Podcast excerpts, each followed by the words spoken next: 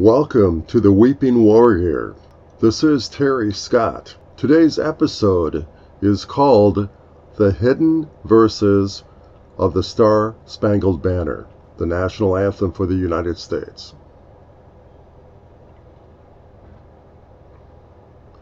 Some of us, myself included, I've called it the Stars Spangled Banner, but it is the Star Spangled Banner it was written by Francis Scott Key, and I'm reading from the manuscript that is in the Maryland Historical Society collection. And these verses may not be hidden, but they may just as well be, since we don't know them. We normally just sing the very first verse. Being a warrior, and again, I've talked about Jesus wept because he was so concerned, and he was also a warrior. We want what breaks God's heart to break our heart, but we still want to be a warrior. We want to move forward in all of the power that God gives to us, but we want to do so in compassion. Well, these other three verses that you probably do not know, I had heard that there are more verses, but I never checked into it. So I'm glad that you are here to be able to listen along with me as I read these words and learn about them. Now, another thing about this, seeing the manuscript, I'm seeing sentences that end with question marks and commas. And of course, they don't end with a comma. But the grammar, the grammatical notes here really mean something too. Because I think when we're singing, sometimes we're not singing it with the question mark, meaning that we don't have that upward inflection as we are asking a question. We just say it as if we are finishing a sentence, going down instead of going up with a question. Here's the verse that we all know and most of us stand for, and all of us should stand for. Maybe you've seen the picture of people at a parade. I've seen this many times on Facebook where people are sitting down in a parade. The flag goes by, and there's one person standing, and that is a vet in a wheelchair. Amazing. So as you hear these words, may they have the deep impact that they really need to. So this is the first verse, and I'm going to try to do it with the question mark inflections that they have here. Because, for instance, oh, the land of the free and the home of the brave. We go down like that. But it really should be, oh, the land of the free and the home of the brave. And you know what? I think if we would have ended that sentence like that, we'd say, hey, it sounds like there's more to come. And there is. The second verse ends, Oh, the land of the free and the home of the brave. And that's got an exclamation mark at it. Now, the third verse ends with, Oh, the land of the free and the home of the brave. That's a period. And the fourth verse, Oh, the land of the free and the home of the brave. Again, a period. But this first verse ends with a question mark. So we all should have had a question what comes next? So let's read the first verse. You can kind of sing it in your mind as I go along here, and you'll recognize this for certain. Oh, say, can you see by the dawn's early light what so proudly we hailed at the twilight's last gleaming, whose broad stripes and bright stars through the perilous fight while the ramparts we watched were so gallantly streaming, and the rocket's red glare, the bomb bursting in the air, gave proof through the night that our flag was still there. Oh, say, does that star spangled banner yet wave over the land of the free and the home of the brave? That's it, right there. I've never said it that way before. When you take a look at the commas and the question marks and the periods makes a big difference. and there's no period in there.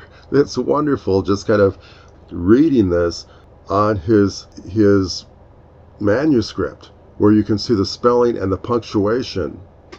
And the other thing is we don't talk about ramparts very often today.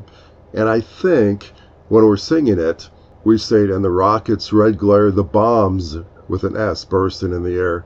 He probably wouldn't feel too bad if he heard that we are singing bombs, but the correct phrase is the bomb, one bomb, bursting in air. I've talked enough about that. I'm going to go through the next three verses all at once. Again, I'm going to try to do the punctuation correctly, and then maybe we'll talk about it after that.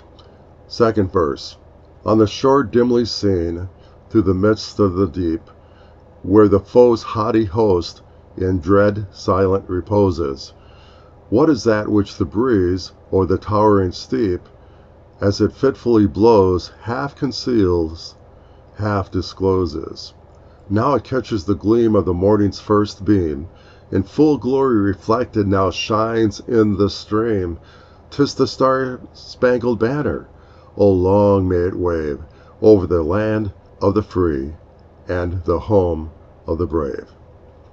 And where is that band who so vauntingly swore, with the havoc of war and the battle's confusion, A home and a country should leave us no more? Their blood was washed out, their foul footsteps pollution. No refuge could save the hireling and slave From the terror of flight or the gloom of the grave. And the star spangled banner in triumph doth wave O'er the land of the free and the home of the brave.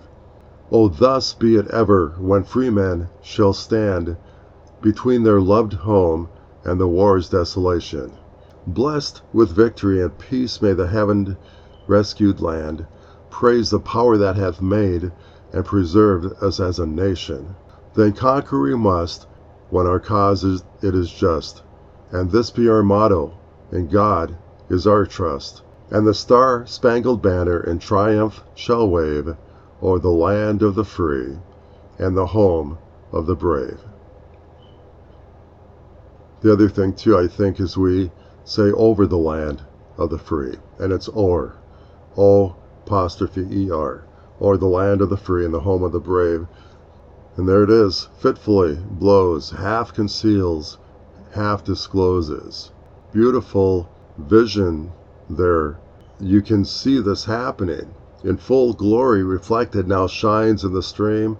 'Tis the star spangled banner. Oh, long may it wave o'er the land of the free and the home of the brave. Hallelujah, hallelujah, hallelujah. I just want to say thank you, Jesus, for this. What a wonderful, a wonderful anthem for America. And of course, I don't know how much longer this will be considered our national anthem with the woke movement out there. They want to change so many things. And I know that they've talked about changing, getting rid of the Star Spangled Banner and putting something else there. Their excuse was that it had some high notes, and high notes aren't easily sung. Recently, I saw where a country western star was offered $1 million to sing the national anthem at one of our national events. And he said, No, I'll do it for nothing. I guess we can take that for what it's worth. I mean, it's good that he did that. And it's amazing that people pay that much to have an entertainer sing. I guess maybe that's another story, too. Maybe he could have taken the money and given it away because maybe these people that handle those particular events they don't necessarily need the money. He said, No, I'm not going to do that. I will sing because I love this country. So I don't know if I have much more to say about this Star Spangled Banner, but again, some of the things that I've learned number one, that there are more verses. There are three more verses than we typically know about. We only sing the first part. The punctuation, I never gave that much thought either because the way that we sing it, it's always with periods, it isn't with question mark. And uh, commas and periods is how we know it. But just remember this, these words, and you can look it up too. And as a matter of fact, I will put a link here somewhere so that you can get your own copy of this. It is, as I mentioned, it's a manuscript and it's in the Maryland History Society collection. Thank you again for being here today. This is a very short visit, and again, I appreciate you being here. And if you like this, please come back. And I'm going to try to do this every week. And again, I just thank you for being here. God bless you. And we'll talk again. Bye for now.